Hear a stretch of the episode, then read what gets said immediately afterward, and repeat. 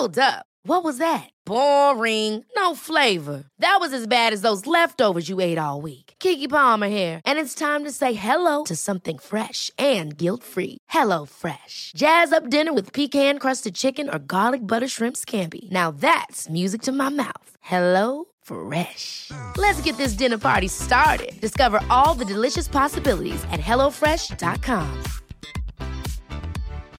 One size fits all seems like a good idea for clothes until you try them on. Same goes for healthcare. That's why United Healthcare offers flexible, budget friendly coverage for medical, vision, dental, and more. Learn more at uh1.com. Hi, I'm Lleyton Hewitt, and you're listening to the Aegon Championships Tennis Podcast.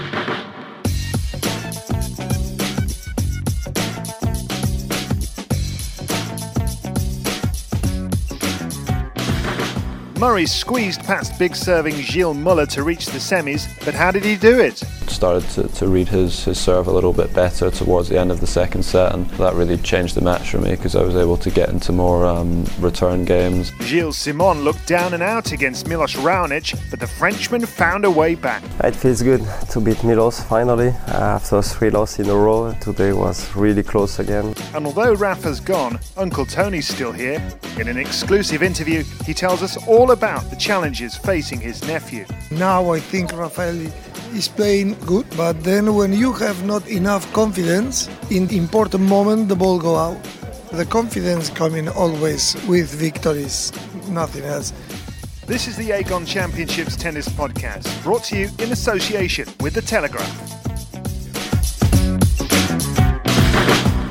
Hello and welcome to the Aegon Championships Tennis Podcast, brought to you in association with our good friends from The Telegraph. We have got the show of all shows for you today, apart from the one that Liam Payne from One Direction was in, obviously, the one he tweeted about, and it got retweeted by 68,000 people. But today, we've got an exclusive interview with Tony Nadal. Pete Sampras is our legend of Queens. Gilles Muller takes the Moet Moment Challenge, and we have a very special guest a person who worked with John McEnroe and Jimmy Connors here at the Queen's Club when they were at the peak of their powers. Catherine Whitaker's here. How you doing, Catherine?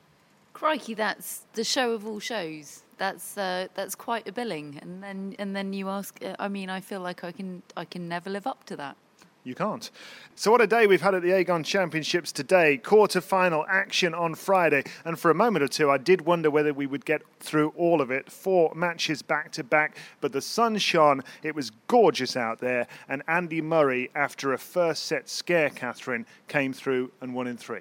Yeah, he was genuinely in trouble, I think. It wasn't one of those sort of Andy Murray performances where, yes, he sort of isn't quite focused for the first set, but you, you know he's going to pull it together. Uh, he was genuinely in trouble because it was a he faced a very tricky opponent. But uh, as I said yesterday, when uh, about him having gears in reserve, and I was pleased to see him not produce his absolute best against Fernando Fernando Verdasco because it wasn't necessary. You saw those gears in reserve today. You saw him. You know, he lost the first set, and then he rolled up through the gears and. Um, yes, it was a tight match, but I, it's quite pleasing to see from him playing in that way where he brings out his best when it's necessary. I absolutely loved the matchup. A man who serves and volleys, chips and charges against one of the best counter punches, maybe of all time. Yeah, there's been quite a lot of that today, hasn't there? There's uh, there was a, a, similar matchup with uh, Gilles Simon and Mil- Milos Raonic. That's big servers have historically come in for a lot of criticism in the game from from the spectator point of view, but actually, a big server can be the best thing to watch on a grass court if they're matched up in the right way. It's not boring if they're matched up against a Gilles Simon or an Andy Murray. You've got yin and yang. It's the best. It's the best grass court tennis you can watch, and uh, certainly a lot of that Andy Murray match, and certainly the third set of uh, of Gilles Simon and uh, Milos Raonic was sensational. Watching Andy Murray decode a big serve and serve and volley like that, playing at that level, is one of the most fascinating things in tennis, isn't it? Because you get that problem solving going on. And watching his brain work, the cogs starting to move, I, I find it fascinating. That's a brilliant word you've just used, decode. That's exactly what it is, and it and I think it takes a bit of time to find your rhythm. I mean, what do, I mean, I was going to say, what do I know? But of course, I know what it's like to face an enormous serve from. Uh, from uh, our Albert Hall matchup, David. Yeah, you didn't get near him very often, though, did you? Uh, well, I'm, I'm, there's no need for me to say anything because the scoreline speaks for itself. But uh, decoding is a great word. It, you're, I mean, I can't add anything to what you just said. That was fantastic analysis. Seeing him figure out how to find the cheat codes and unlock the key to to that serve uh, is uh, it's like watching a genius at work. Certainly was, and he knew he wasn't going to find it easy right from the very first ball. I mean, first set, you know, I didn't really have many opportunities there, and second set either. Um, but I played a, a very good tie break and started to, to read his, his serve a little bit better towards the end of the second set, and um, yeah, that that really changed the match for me because I was able to get into more um, return games started putting a bit more pressure on his serve, and um, I served very well myself from the, the middle of the second set too. And now Viktor Troicki in the semi-finals, he's on a, an incredible run of form, beating some really good players. I guess you'll be wary of the challenge he poses going into that. Yeah, I mean, I expect you know a very tough match. I mean, he uh, he's beaten some very good players here and, and last week in, in Stuttgart. He's beaten Cilic a couple of times, very good on the grass. Um, Isner, obviously, you know, is big server, tough guy to to play. So um, yeah, I expect a, a difficult match, but I, have played well against him in the past, and I'll try to to use the, the tactics that have worked well against him in the past um, to my advantage tomorrow. But um, yeah, it's, it's going to be tricky because he's, he's playing very well. So that's Andy Murray, a happy man ultimately because he is into the semi finals of this tournament. Just before we get on to Gilles Simon, Catherine, Andy Murray wins this tournament every couple of years it's time for another one, isn't it? Because he won in 09, 11, 13, now it's 15. Yeah, there are some brilliant stats about Andy Murray at this tournament. It's the winning in odd years. It's the last time he won here, he went on to win Wimbledon. There are some there's there's great lines for journalists to use in their uh, in their stories, and he's he's very keen to sort of bat them away and say that means nothing to me. But uh, it's a great narrative to place upon his performance this week. And uh, given who's left in the uh, in the draw, not to dismiss any of them, but uh, surely, surely he's got to now be thinking. I mean, I, I said it before the week even started when we had all the big names left in. I said, this is his tournament to win. So if that was the case at the beginning of the week when Rafa and Wawrinka and Raonic were still in, where are we now? I mean, this this really is his to his to lose. Even you're so arrogant. Honestly, you think back to the start of the tournament when you were predicting it all right. Oh dear. She's right, though, isn't she? It's annoying. Uh, Gilles Simon, uh, you mentioned him earlier, and the way he was decoding that big serve of Milos Raonic. It was a cracking match.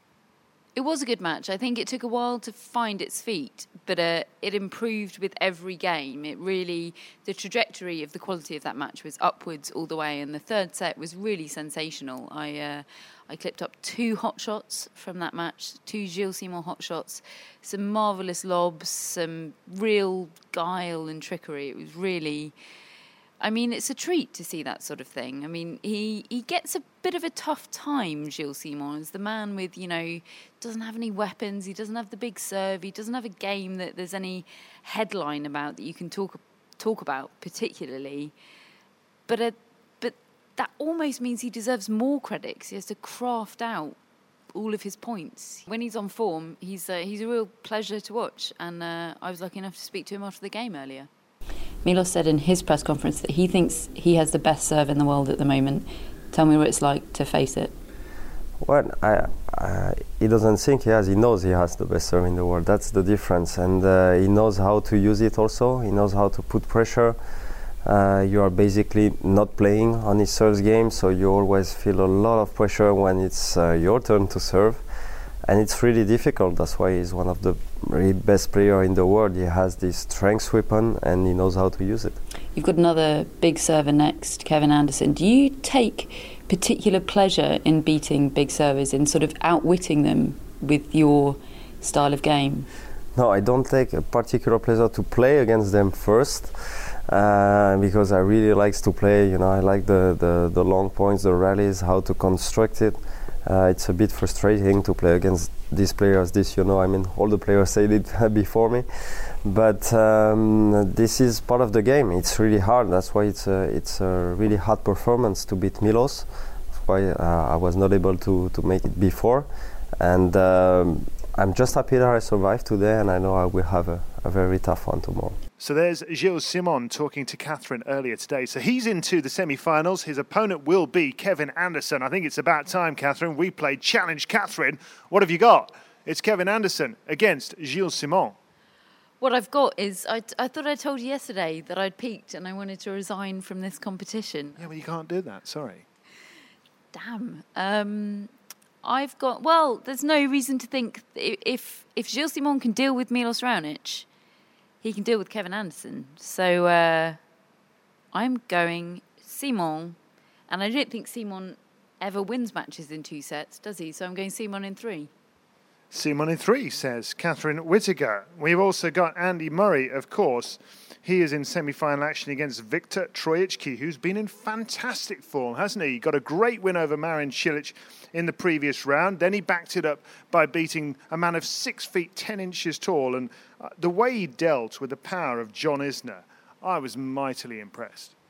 I was too. He was. Uh, I I feel embarrassed that I didn't give him more credit in my prediction last night, actually. But then, it, but then I, but then I think John Isner's six foot ten. He's even against somebody that's playing as well as Viktor Troicki, he sh- he, you know, he should be doing better on grass. But uh, that's another matter. It's not to take away from the performance of Viktor Troicki, which is uh, he's hitting some incredible form, and I am.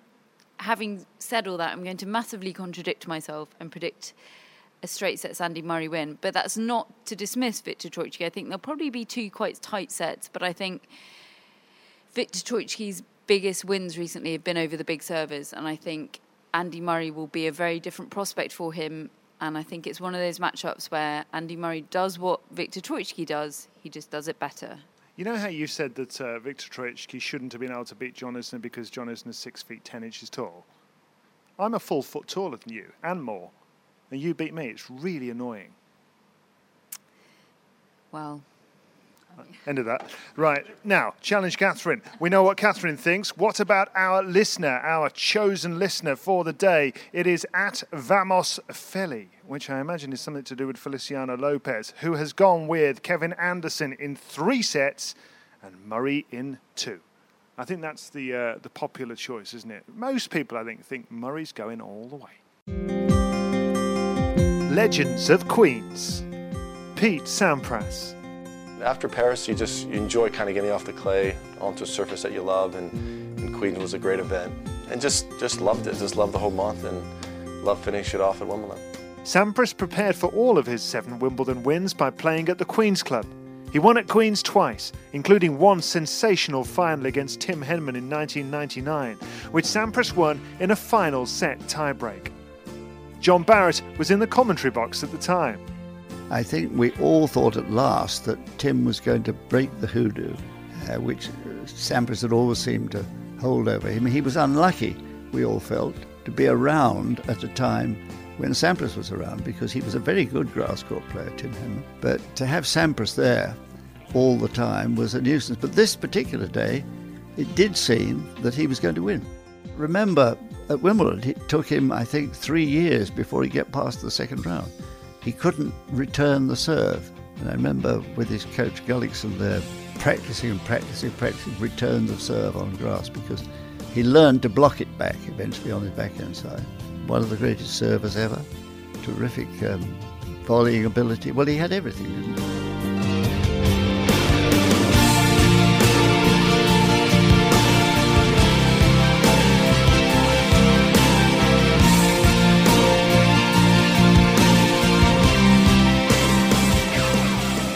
The great Pete Sampras, winner of 14 Grand Slam singles titles. Another man who's won 14 Grand Slam titles and is still active is Rafael Nadal. He was at the Aegon Championships this week at the Queen's Club. He's left now but his uncle Tony Nadal is still here. And I got an opportunity to have an exclusive interview with him here on the Aegon Championships Tennis Podcast, brought to you in association by The Telegraph. And I met Tony Nadal in the usual place. Well, down in the Players' Lounge at the moment, there's not too many people around now because as the tournament enters the quarter-final stages, there are not so many players and uh, a few coaches, a few family members around. But one man that has been to the Aegon Championships and is no longer here now is Rafael Nadal because he lost in the first round and lost in the doubles as well. But his uncle, his coach, Tony, is still here. Tony, how are you doing? Fine, I am still here because I will here be till uh, Wimbledon, and so we go to Wimbledon next Monday. So I come here for uh, watching a little match, a few of the matches, and uh, I have my sons, and we come here for playing a little tennis, and everything is good. Was a pity that uh, Rafael has lost his match. We try to do it a little better in Wimbledon. How do you think Rafa is looking now? Because after the clay court season, he went to Stuttgart, won the title, so he's had a good start on grass. How do you think he's playing now? We have uh, begun the season not too good during the year, the four five months. We haven't played not uh, constant.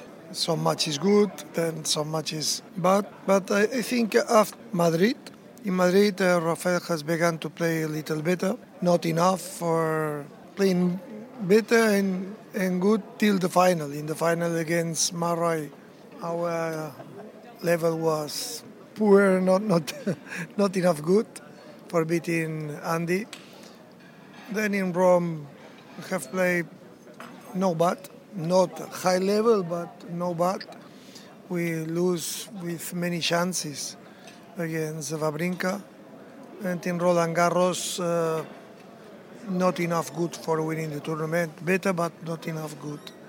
And after that, uh, Rafael has played a good tournament in Stuttgart. We come here with, I think, with chances for making a good tournament. We thought that we can make a good tournament, but then we have a little bad luck in the uh, Rafael has a break on the third against Dolgopolov, and it's true here in on grass everything go very fast. Uh, in one moment you can lose, in one moment you can win the, the match, and the game is better. What do you think is the difference between Rafa now and say two or three years ago in, when he was at his very best? What, what, do you think he needs to improve the most? The difference between the Rafa today, today's Rafa, or what happened uh, some years uh, ago was his mentality is not too uh, very constant. Uh, this is our problem, the problem that uh, we have had uh, this year. But when we spoke about grass,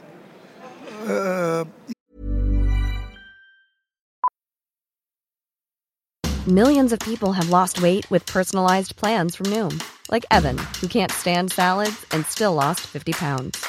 Salads, generally, for most people, are the easy button, right? For me, that wasn't an option. I never really was a salad guy. That's just not who I am. But Noom worked for me. Get your personalized plan today at Noom.com. Real Noom user compensated to provide their story.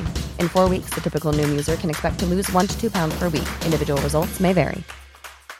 Hi, I'm Daniel, founder of Pretty Litter. Cats and cat owners deserve better than any old fashioned litter. That's why I teamed up with scientists and veterinarians to create Pretty Litter. Its innovative crystal formula has superior odor control and weighs up to 80% less than clay litter. Pretty Litter even monitors health by changing colors to help detect early signs of potential illness. It's the world's smartest kitty litter. Go to prettylitter.com and use code ACAST for 20% off your first order and a free cat toy. Terms and conditions apply. See site for details.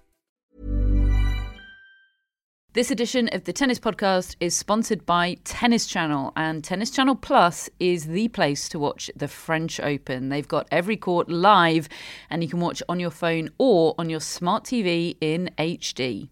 Sounds great. There's genuinely nothing I like more than watching multiple courts with matches everywhere. And can I just sit and watch Court Suzanne Lenglen all day? You sure can, David. Wherever the stories are, the rivalries emerge, and the generations clash, you can watch it all with daily live coverage beginning on Monday, May the 20th. Be there when it happens by subscribing to Tennis Channel Plus to stream daily coverage of Roland Garros. Use promo code TennisPod20 for 20% off your annual subscription. It's different because I think uh, today we can play better on grass that than uh, two years ago or three years ago because after 2011 we have um, many problems in uh, his uh, he has many problems in his knees and was very difficult uh, for him uh, to play on grass because he cannot uh, going down with his legs. But uh, now he can. Then uh, I think uh, we need a little more confidence and uh, when uh, we have a little, when we are a little lucky, I think uh, we can do a good tournament everywhere, here or in Wimbledon. Here was not possible, but I think uh, his uh, level is for making a good tournament. And what will he do this week, Rafa? This week, uh, what we have done uh, last. Will he have a week? Will he have a week off no, now? No, no, no, no. Now we have uh, three days a week off, but uh, he have to do the same than last week. Practice and and uh, a little more constant in his game. Was enough in Stuttgart. The serve was good. The, the movement was uh, better. Then uh, he make good shots then uh, he's, he's making these during three four hours. And finally, are you both are you both really excited now to come to Wimbledon with Rafa feeling fit? The fact that his knees are not hurting this year the way they were two years ago.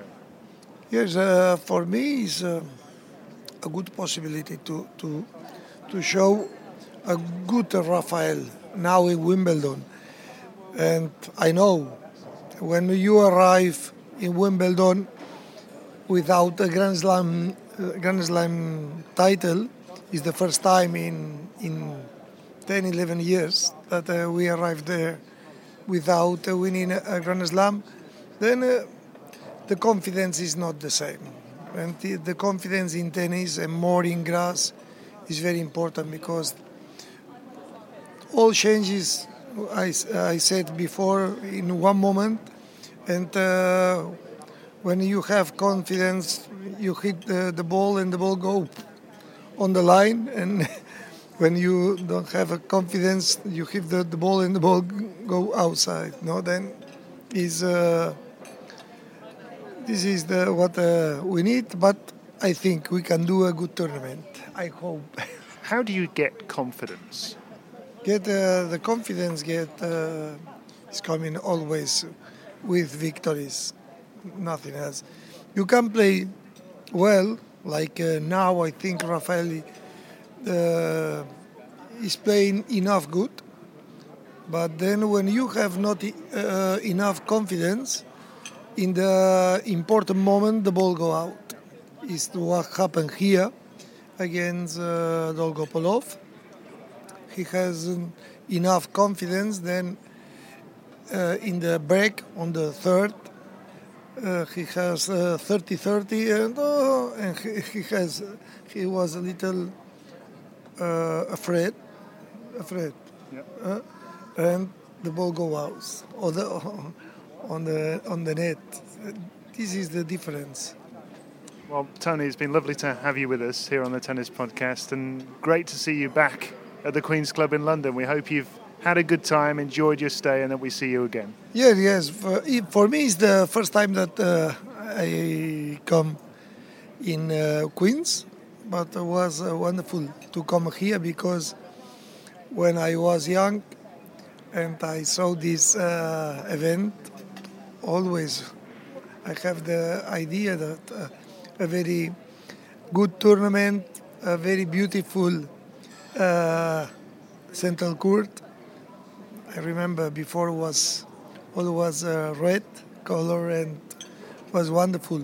And now here the same. Uh, I'm very happy to be here. Uh, not too happy because uh, we have lose, but everything was okay. The people very kind, the director of the tournament very kind, and everything is okay. Been lovely to see you. Thank you for joining us. Oh, you're welcome. You're welcome. So, Tony Nadal here with us on the Aegon Championships Tennis Podcast, brought to you in association with The Telegraph. And great to hear from him for a start, wasn't it, Catherine? So, such an interesting character. And, and it was interesting the way the interview came about. I saw him in the player lounge and I thought, I'm just going to try my luck, you know. And I asked him for three minutes. And after eight minutes, I tried to wrap it up, as you heard. And he just he was enjoying the chat. So, uh, re- really great fun to talk to, and a real insight as well, wasn't it? Because he confirmed what, well, what a lot of us I think have always thought about Rafa Nadal in the last six, eight, twelve months that that he has struggled with confidence. Yeah, that's just it, isn't it? I mean, as you say, you, I, everybody that follows tennis has read endless, read, listened to, watched endless speculation about the mental state of Rafa Nadal. And yes, of course, it's it, when you look at it in context, of course he's struggling with confidence. Confidence comes with wins. It's you know, it's not rocket science. You get how can you be confident if you're not winning? And yes, he is winning some, but compared to his high standards, he's not winning enough. And but it's very easy to speculate that about that and say yes, of course he's short of confidence. But actually hearing it from somebody that really knows um, is incredibly insightful, and and also the fact that there's no defensiveness about that that lack of confidence. The fact that his camp, the the person closest to him in a tennis con- context, is not afraid to say he's lacking in confidence. I think is insightful in itself. It almost is saying, look, he's just as good a tennis player as he was this is what's missing. And it's that vicious circle, isn't it? You get confidence from winning, but to win, you need confidence. And I, I'm sure that bit of luck will come his way to start the ball rolling. But uh, I think the bit of luck is what's necessary. Yeah, absolutely. Uh, very interesting to see hear from Tony Nadal here with us on this show, and we hope to see his nephew improve and get more confident very soon. Now, a Moet Moment challenge. And this time, it's with Gilles Muller. Gilles Muller, your Aegon Championship Moet Moment challenge starts now. Who won the Aegon Championships in here in Queens 2014? Uh, Grigor Dimitrov. Correct. Who won it two years ago? Andy Murray. Correct. How many Grand Slam titles has Andy Murray won? Two. Correct. Which former Wimbledon champion did Nick Kyrgios beat at Wimbledon last year? Rafael Nadal. Correct. When did Boris Becker win his first Wimbledon? 1985. Correct. When you win your biggest title, what drink will you drink to celebrate? Uh, champagne. Correct. What type? Moet. How old was Lleyton Hewitt when he won at Queen's for the first time? I have to guess 20. 19. How many times was Andy Roddick beaten in the Wimbledon final? Three. Correct. How many Queen's titles has Tim Henman won? None. Correct. Which two players who are playing at Queen's this week reached the women's semi-finals last year for the first time? Grigor Dimitrov and um, I don't know. And finally, what was the score in the fifth set when John Isner beat Nicolas Mahut at Wimbledon? 71 69 70 68 70 68 no way. That was close. Well not bad Gilles. We'll give you a B plus for that. Maybe uh, maybe next time next year you'll not only reach the quarterfinals you'll maybe reach the semi-finals. You'll maybe get an A minus in the Moet Moment Challenge. Not this time though. Now it's time to introduce our special guest because as well as Catherine Whitaker we are joined by a man who one week out of every year for the past 30 years, comes to the Queen's Club to operate as the link between the best tennis players in the world and the world's media. He's worked with Connors, McEnroe, Lendl, Becker at the height of their fame, Sampras, Hewitt, Roddick, Nadal, and now Murray. He takes them to press conferences, he sets up their interviews. He taught me how to do this job. And this week at the Aegon Championships, he convinced the Chelsea manager, Jose Mourinho, to talk to the BBC and Eurosport. His name is Mr. Robin Daniels. Robin, how are you doing? I'm doing really well, David. You're a little bit nervous uh, having heard that incredible introduction because I'll tell you what, I didn't know what I was saying, but it's all true, isn't it? It's all true. Yeah. It's all true. When did you first meet me? 1996. And what are your memories of that day, apart from it being a wonderful day in your life? I remember a very tall, keen intern who was uh, very knowledgeable about tennis and a great help. yeah, I was uh, supposedly a great help. And but the truth of the matter is that you had been already working at this tournament for some 14 or 15 years, hadn't you? What do you remember about the first time that you actually came here, and how did you get the job in the first place? That's more than three decades ago. I came here in 1982 as a fan watching the tennis. A friend and I decided we would love to meet Jimmy Connors, so we talked our way in. We managed to get an interview. What did you say? We basically said that we were working for LBC Radio. Right, okay. Uh, you wouldn't be able to do that these days, ladies and gentlemen. I guarantee you, we have really stringent security and uh, great stewards as well. But Robin Daniels back in the day was able to do that. And so you got in, and then what? They said, okay, we'll ask Jimmy if he would like to talk to you, Jimmy Connors. And within half an hour, we were sitting in a room with Jimmy Connors recording a wonderful interview. which we gave to LBC. So it turned out to be true. We really were working for them. That's fantastic. And so, how did it go from you pitching this interview that you'd done with Jimmy Connors to LBC to a point where you're actually working for the tournament and organising the press conferences and the interviews that you do these days? While we were watching the press team work, I noticed that they didn't record their press conferences. And I figured we've got a tape recorder. I'll offer to record their press conferences. They said yes, and here I am. Three and a half decades later, extraordinary. Now, when you are doing this role, what obviously Catherine, Anna, and myself know a little bit about it because we do it ourselves at tennis tournaments around the world. It's not the easiest job in the world, is it? Because when you take a player off a court when he's just lost, the last person he wants to see is you, correct? Correct. Why is that? They don't want to do press. They necessarily, no. Necessarily. But, you know, uh, put it this way if you've just had the worst day of your week and somebody wants you to go and talk about it in front of a room full of people, would you want to go? No, you wouldn't. So, Robin, how do you get them to do it? Well, I think the first thing you have to do is give them some space and time to come to terms with what's happened.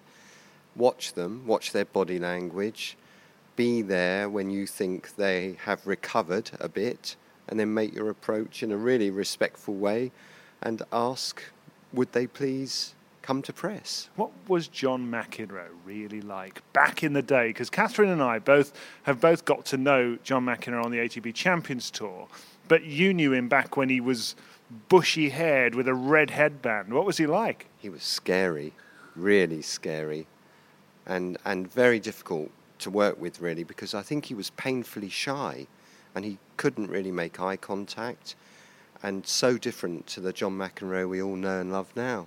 Absolutely. And then other players like Jimmy Connors, he, he was actually your favourite player back in the day, wasn't he? He was my tennis inspiration. I played tennis just like Jimmy. But yeah, I've played you at tennis. That's not true, is it, Catherine? Just, just like David plays tennis, just like Andy Roddick, right? Just like that. Now, uh, Boris Becker was one of the first players I encountered in my first year of doing the job in 1996, and he, scared the living daylights out of me. When you are faced with a, a man like that, who is an intimidating presence, do you, do you treat everybody the same, or are there different ways of, of getting through to certain characters? I think with Becker, you have to really let him see you're not scared. You know, you're there to do a job and you just want him to be professional and hope he will cooperate. Believe me, he does cooperate when Robin Daniels is around. How did you get Jose Mourinho to come and talk to BBC television and Eurosport? Because most of us were cowering in the corner thinking, well, right, who's going to draw the short straw here and actually go and speak to Jose Mourinho? Let's get Robin to do it. Just on the basis, what could he say apart from no? Give it a go. See if he'll say yes. He did say yes, absolutely. Catherine. There's only one man that's ever said no to Robin Daniels, right? And that's Hugh Grant, if I'm right. But in the most in the most polite way possible. That is true, actually. He is somebody who said no. We requested him for interview, and in a very four weddings Notting Hill way, he tossed his head back and his floppy hair and said, I'm afraid I can offer nothing to an interview about the world of tennis. so please convey my apologies to John Inverdale. well, at least he was polite. Uh, now, Pete Sampras, known as obviously a very decent man and a great champion, but there was one occasion, wasn't there, when you slightly got on the wrong side of him. What happened? I, I think I made a schoolboy error. I had been approached to take him up to the BBC. They had told me in a very casual way, it's five minutes. I accepted them at their word. 45 minutes later, he was giving me very black looks and indicating that he really wanted to get out of the studio. And when we did get out of the studio, he gave me a rocket. And what for? oh dear. But he did forgive Robin Daniels, didn't he, Catherine? Because we all do. We've all been there, Robin. Is what I'd say. You've, you've probably been there more than more than us over the years, but we've we've all been. It's part of the job, isn't it? Sure is. What did Goran Ivanisevic say to you once when you got him uh, doing interview after interview in a, a, press conference once? We, we were running a press conference and he had a, a sequence of questions that really he didn't like.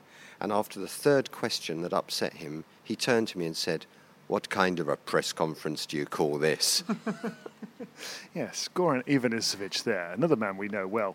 Here on the Aegon Championships Tennis Podcast, brought to you in association with The Telegraph, somebody who has been around a lot over the last. Uh, uh, well, a couple of years, hasn't he? Coaching Marin Cilic, of course, Goran Ivanisevic. Have you seen him yet, Catherine, this week? I've seen him on the telly, uh, courtside, watching uh, watching Marin Cilic. So he's definitely been here, but he's clearly been avoiding us because I've not seen him. Have you? No, no, he's keeping a low profile, is Goran.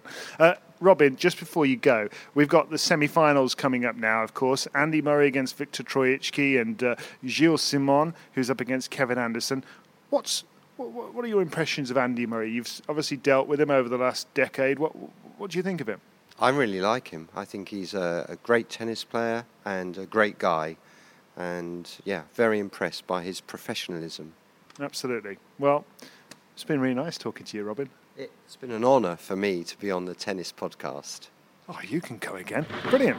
You've been listening to the Aegon Championships Tennis Podcast brought to you in association with The Telegraph. We'll speak to you tomorrow.